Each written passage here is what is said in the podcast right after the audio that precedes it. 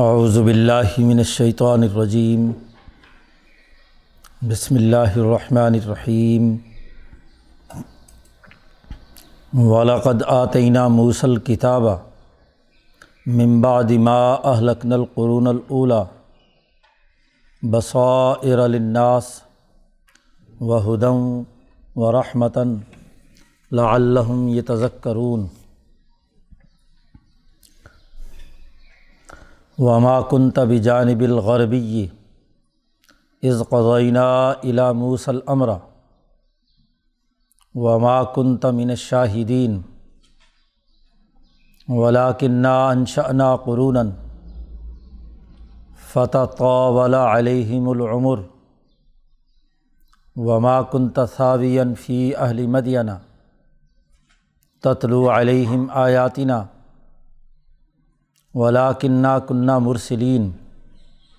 وَمَا كُنْتَ بِجَانِبِ الطُّورِ إِذْ نَادَيْنَا وَلَٰكِن رَّحْمَةً مِّن رَّبِّكَ لِتُنذِرَ قَوْمًا مَّا أَتَاهُم مِّن نَّذِيرٍ مِّن قَبْلِكَ لَعَلَّهُمْ يَتَذَكَّرُونَ وَلَوْلَا أَن تُصِيبَهُم مُّصِيبَةٌ بِمَا قَدَّمَتْ أَيْدِيهِمْ فَيَقُولُوا رَبَّنَا لَوْلَا أَرْسَلْتَ إِلَيْنَا رَسُولًا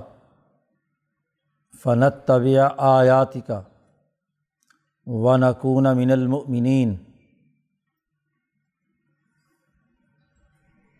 فَلَمَّا جَاءَهُمُ الْحَقُّ مِنْ عِنْدِنَا قَالُوا لَوْلَا أُوتِيَ مِثْلَ مَا أُوتِيَ مُوسَى اولم یکفروا بما اوتی موسیٰ من قبل قالوا سحران تظاہرا وقالوا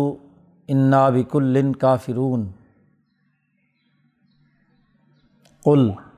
فأتوا بکتاب من عند اللہ هو اهدی منہما اتبعہ ان کنتم صادقین فَإِن لَّمْ يَسْتَجِيبُوا لَكَ فَاعْلَمْ أَنَّمَا يَتَّبِعُونَ أَهْوَاءَهُمْ وَمَنْ أَضَلُّ مِمَّنِ اتَّبَعَ هَوَاهُ بِغَيْرِ هُدًى مِّنَ اللَّهِ إِنَّ اللَّهَ لَا يَهْدِي الْقَوْمَ الظَّالِمِينَ صدق اللہ العظیم۔ سورة القصص کا یہ رکوع جاری ہے پچھلے رکوع کے اختتام تک۔ موسیٰ علیہ السلام کا واقعہ تفصیل سے بیان کیا۔ شروع صورت کا آغاز اسی سے کیا گیا تھا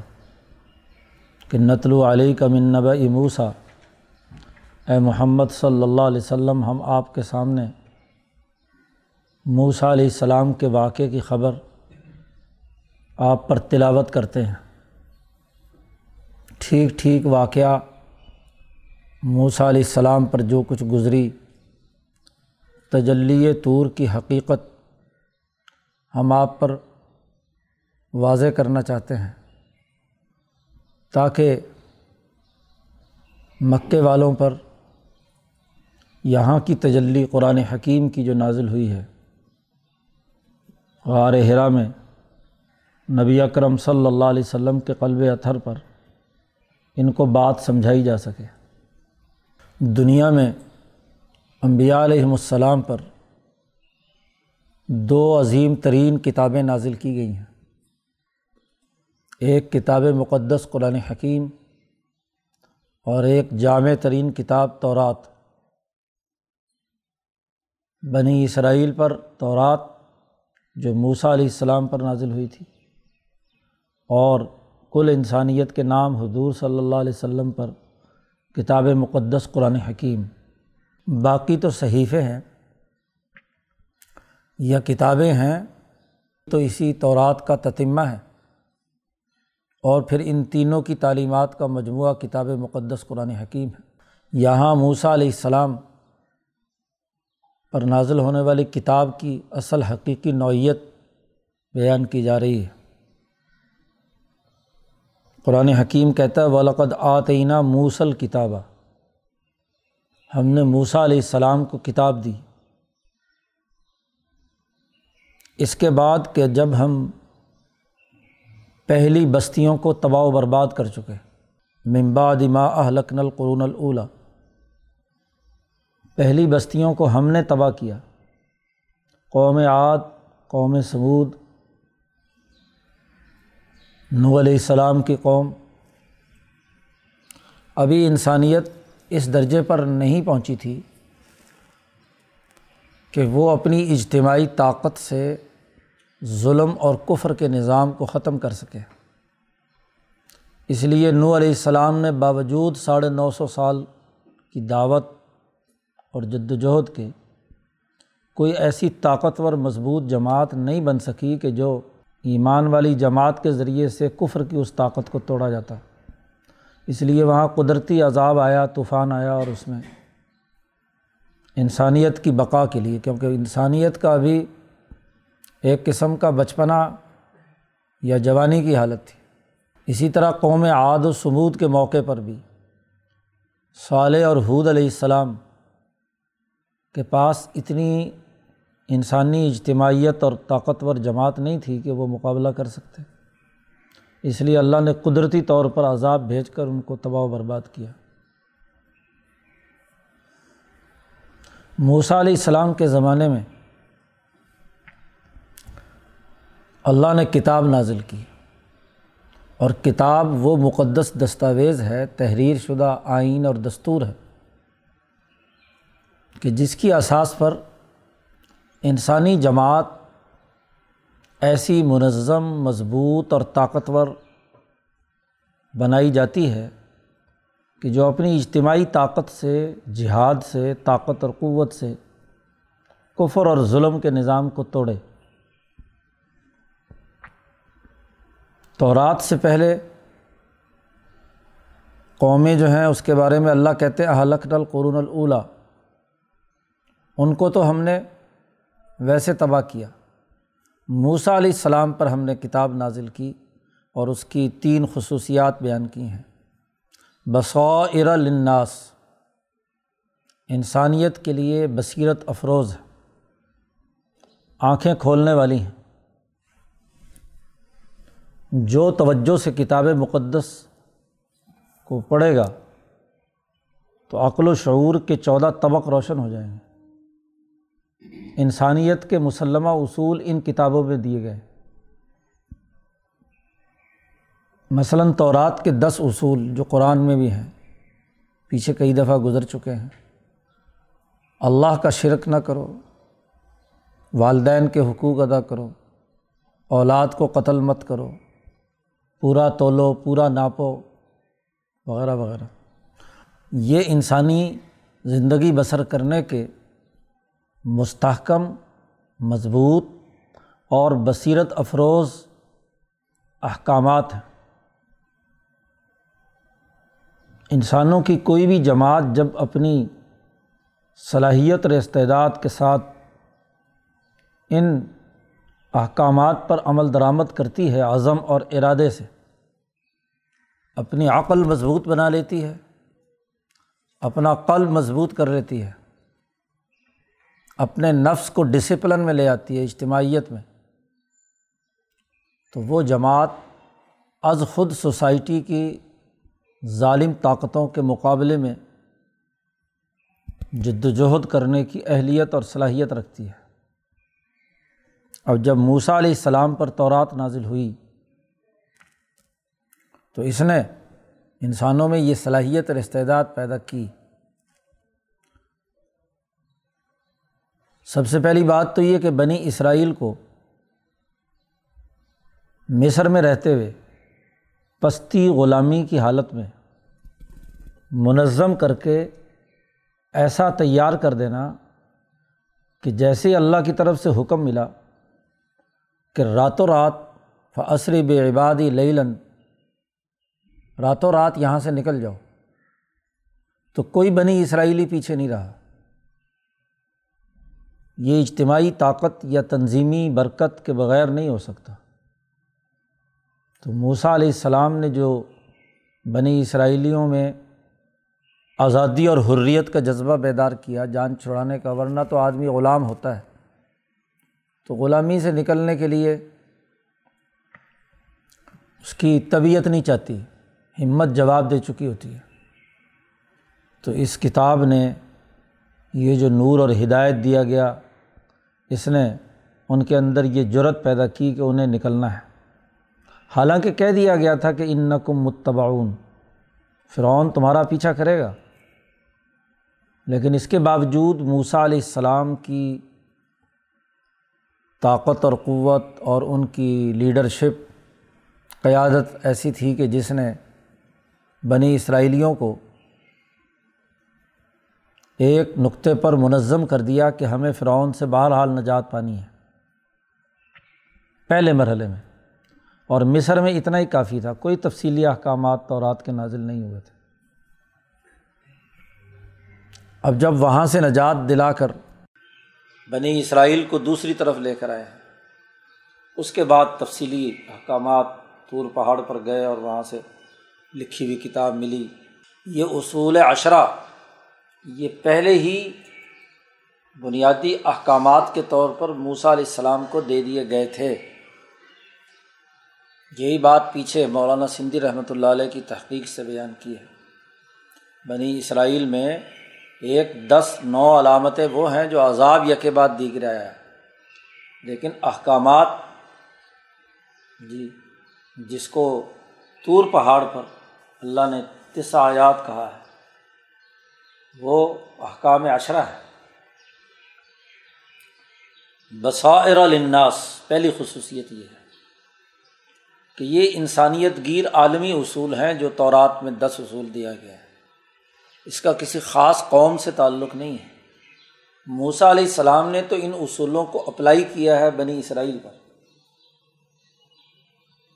بصائر للناس وہدًا، اور سیدھا ہدایت کا راستہ دکھانے والی بھی ہے، اور جو اس پر عمل کرے گا اس کو وہاں پہنچانے والی بھی ہے۔ ورحمتاً، اور یہ رحمت، لعلہم یتذکرون، تاکہ یہ لوگ اسے یاد رکھیں، نصیحت حاصل کریں۔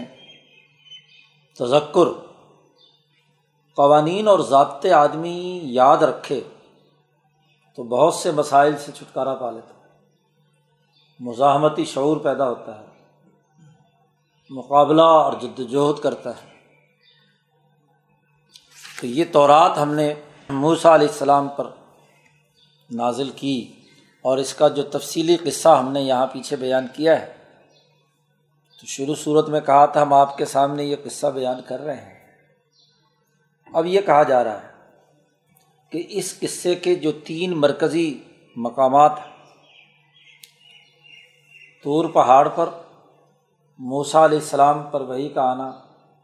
مدین میں دس سال رہنا، پھر اس کو غرق کرنا فرعون کو، ان تینوں مواقع پر رسول اللہ صلی اللہ علیہ وسلم سے کہا جا رہا ہے کہ آپ وہاں جسمانی طور پر موجود نہیں تھے، لیکن اس کے باوجود بھی آپ اس کتاب مقدس قرآن حکیم کے ذریعے سے بالکل ٹھیک ٹھیک خبر دے رہے ہیں، گویا کہ ایسی خبر دے رہے ہیں کہ آپ وہاں موجود تھے۔ طور پر جو واقعہ ہوا، جس کی واقعہ نگاری آپ نے کی ہے، یوں لگتا ہے جیسے آپ وہاں موجود تھے، آپ کے سامنے سب کچھ ہو رہا تھا۔ قرآن کہتا ہے وما کنت بجانب الغربی،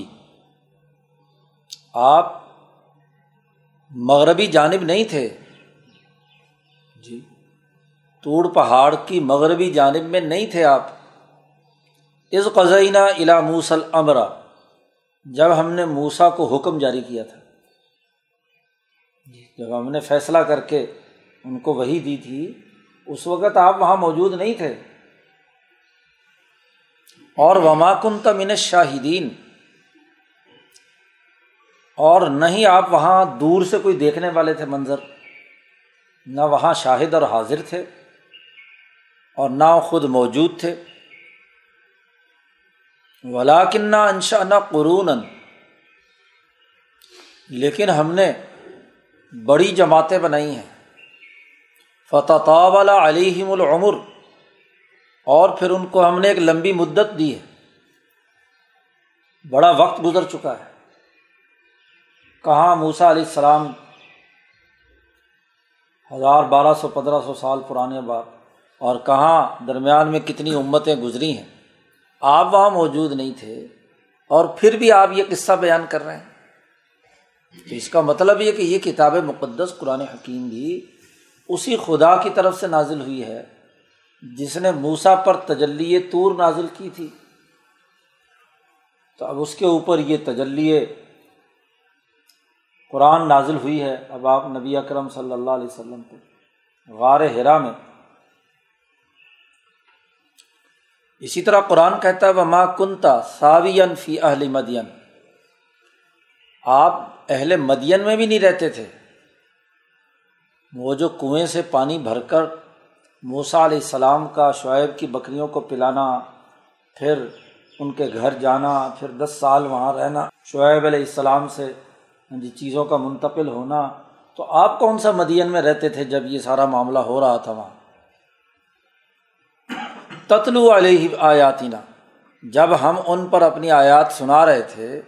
پڑھ رہے تھے، اس وقت آپ تو وہاں نہیں تھے اے محمد صلی اللہ علیہ وسلم۔ لیکن اصل بات کیا ہے؟ وَلَٰكِنَّا كُنَّا مُرْسِلِينَ، لیکن ہم رسول بھیجتے رہے ہیں، کوئی ایسا وقفہ درمیان میں نہیں آیا جب ہم نے انسانیت کی ہدایت کے لیے رسول نہ بھیجے۔ شعیب علیہ السلام، موسیٰ علیہ السلام، پھر اس کے بعد یوشع بن نون، ایک تسلسل چار ہزار کے قریب موسیٰ علیہ السلام کے بعد سے لے کر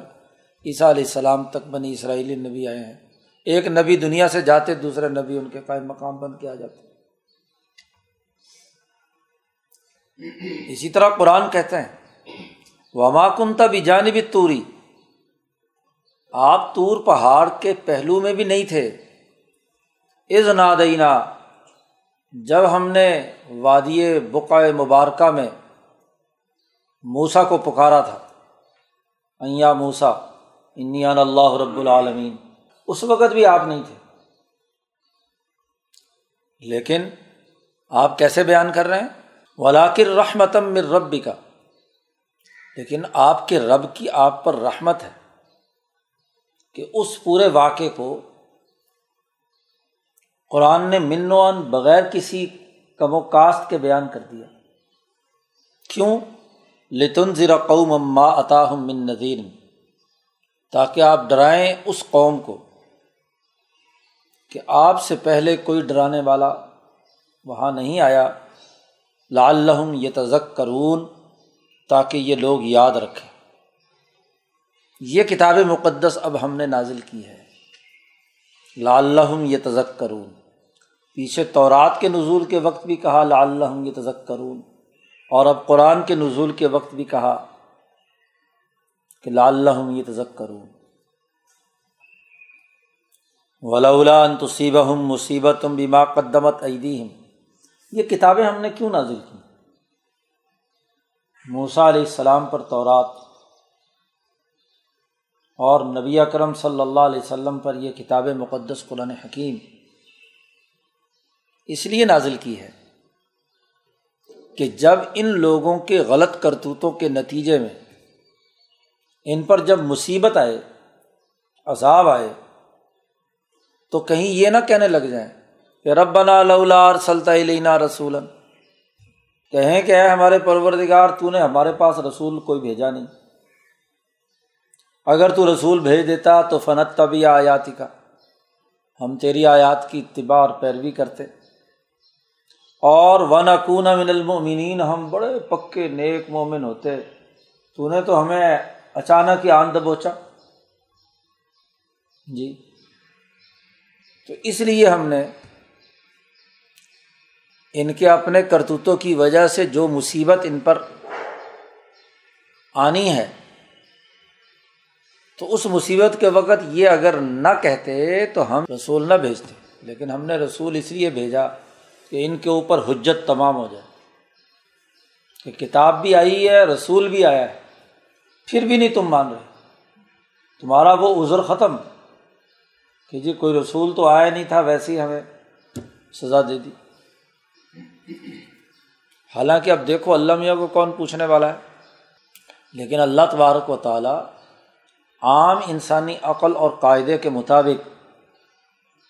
ان پر حجت تمام کر رہے ہیں کہ تم کبھی یہ نہ کہنے لگو اس لیے ہم نے کہا کہ چلو رسول بھی بھیجیں اور کتاب بھی نازل کریں۔ ان کا معاملہ تو ایسا ہے کہ فلما جاءہم الحق من عندنا، جب ان کے پاس حق آیا ہماری طرف سے، یہ کتاب مقدس قرآن حکیم رسول اللہ صلی اللہ علیہ وسلم پر نازل ہوئی، تو قالو، یہ مکے کے سردار کہتے ہیں، لولا اوتیا مثل ما اوتیا موسیٰ، یہ محمد صلی اللہ علیہ وسلم کو وہ کچھ کیوں نہیں دیے گئے معجزے جو موسیٰ کو دیے گئے تھے؟ وہ کہاں سانپ والا معجزہ،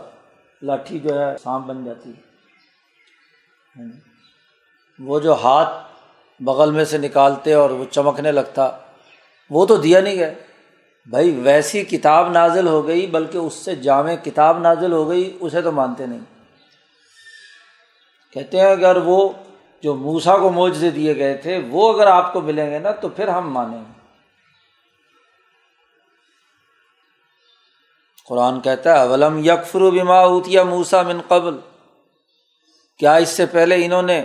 موسیٰ کو جو معجزے دیے گئے تھے کیا اس کا انکار نہیں کر چکے یہ؟ جی بس اصل بات تو یہ ہے کہ یہ ماننا نہیں چاہتے۔ اب یہ بہانہ، کبھی یہ بہانہ کہ جی کتاب نازل نہیں ہوئی، رسول نہیں آیا، اب رسول آ گیا، کتاب آ گئی تو کہتے ہیں وہ موسیٰ والے معجزے چاہیے۔ تو جس نے نہ ماننا ہو وہ سو ہیلے حجت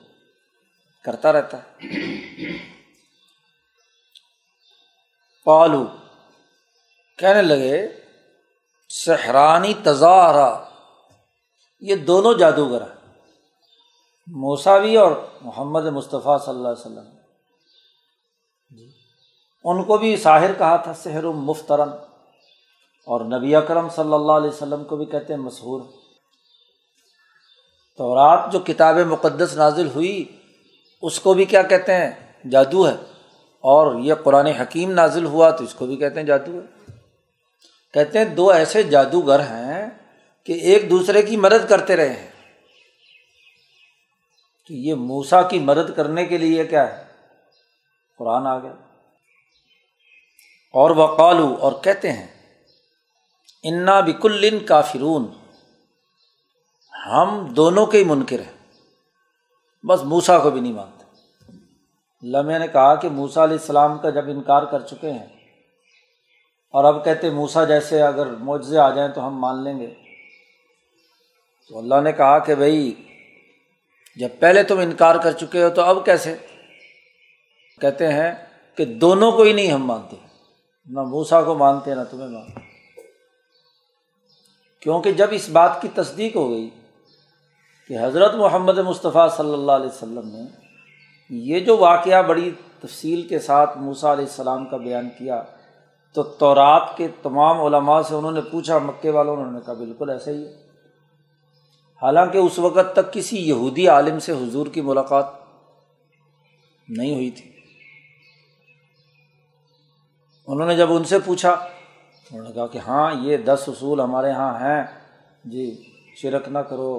پورا تولو، والدین کے حقوق ادا کرو، یہ کرو وہ کرو، جو ہدایات۔ تو جب یہودیوں سے یہ پتہ چلا تو کہنے لگے او ہو، اصل میں تو سحرانی تظاہرا،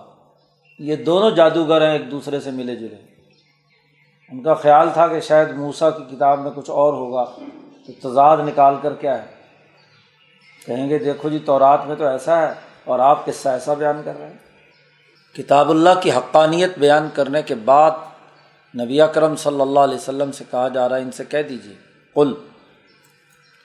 فاتو بکتاب من عند اللہ، اگر بالفرض جو میں کتاب لایا ہوں قرآن حکیم، یہ اگر اللہ کی طرف سے نہیں ہے تو چلو تم جاؤ اور اللہ میاں کے پاس سے کوئی کتاب لا کے دکھاؤ۔ بڑی واضح سی بات ہے، بھائی ایک منٹ کے لیے فرض کر لیتے ہیں کہ یہ اللہ کی طرف سے نہیں آئی، تو تم لے آؤ، فاتو بکتاب من عند اللہ ہوا اہدا منہما، اور وہ کتاب ایسی ہو، یہ بات طے شدہ ہے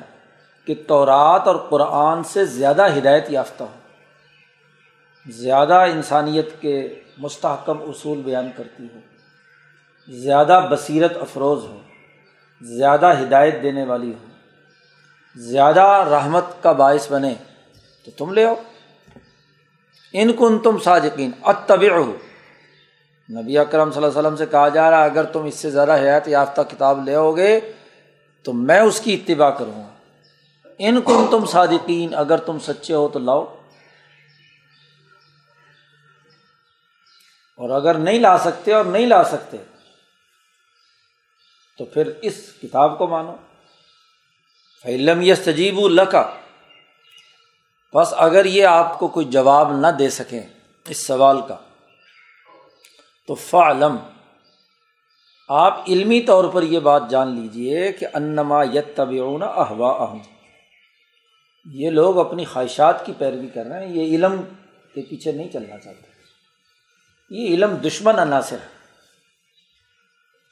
کیونکہ اگر علم کی بات ہوتی ہے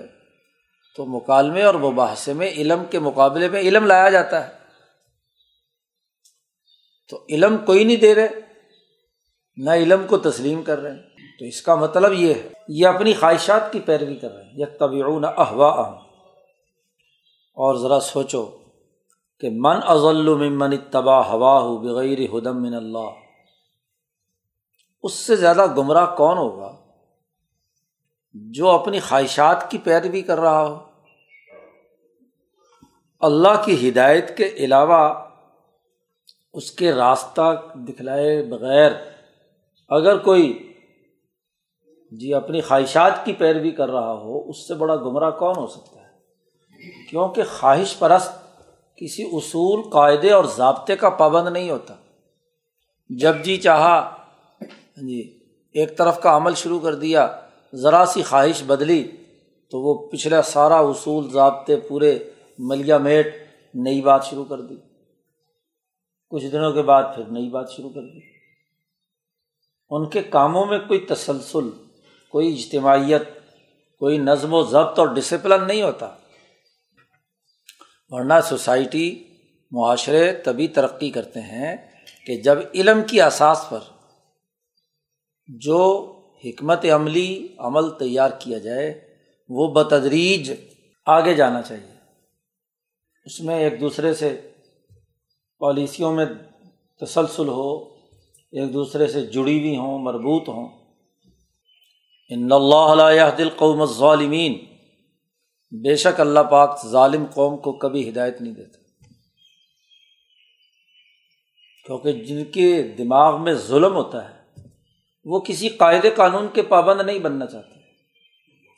وہ جہاں جیسا موقع دیکھا ویسے ہی اپنا ظالمانہ قانون چلا دیا، کبھی ایک تو کبھی دوسرا، کبھی تیسرا، کبھی چوتھا، اس کی کوئی علمی بنیاد نہیں ہوتی،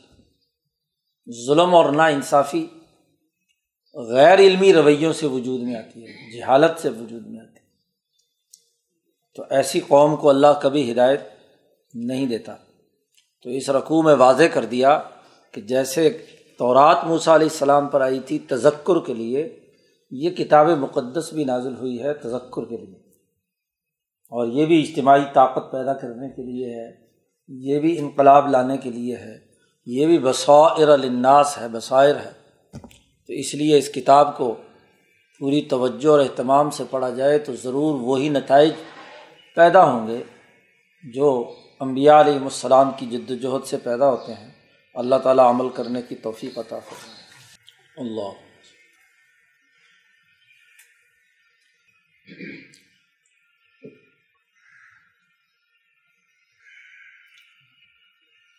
اور